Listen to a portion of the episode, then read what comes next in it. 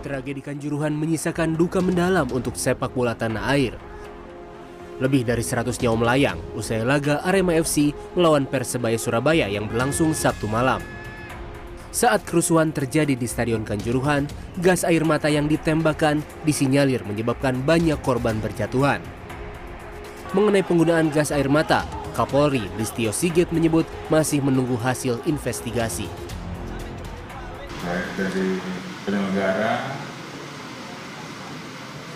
dari sisi pengamanan, dan tentunya pihak-pihak yang memang perlu kita lakukan pemeriksaan untuk menuntaskan dan memberikan gambaran terkait dengan peristiwa yang terjadi dan tentunya siapa yang nanti harus bertanggung jawab di dalam proses yang kami lakukan. Tentunya kalau memang kepolisian proses pidana, tentunya siapa yang bertanggung jawab. Siapa.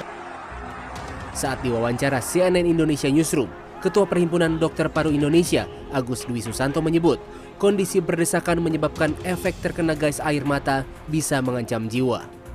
Resiko itu sangat besar sekali dan kita sering menyebutnya sebagai uh, asfiksia mekanik ya, ketika uh, kondisi orang kekurangan oksigen karena faktor mekanik ya misalnya tadi uh, terjatuh kemudian tertekan oleh uh, kondisi lingkungan yang padat berdesak-desakan. Nah ini uh, sering terjadi menimbulkan rasa. Ditambah lagi terhirup oleh gas yang sifatnya iritan tadi. Oke. Karena ini double ya bisa terjadi karena terhirup gas yang sifatnya iritan menyebabkan sesak napas ditambah kondisi berdesakan kekurangan oksigen maka itu bisa terjadi uh, resiko uh, yang berbahaya. Secara umum gas air mata dapat menimbulkan dampak pada kulit, mata dan paru serta saluran napas. Gejala akutnya di paru dan saluran napas dapat berupa dada berat, batuk, tenggorokan seperti tercekik dan sesak napas. Pada keadaan tertentu dapat terjadi gawat napas.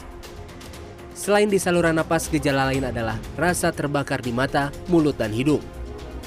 Pandangan dapat kabur dan kesulitan menelan. Juga dapat terjadi semacam luka bakar kimiawi dan reaksi alergi. Pada keadaan tertentu, terkena gas air mata dapat menyebabkan terjadinya dampak kronik berkepanjangan.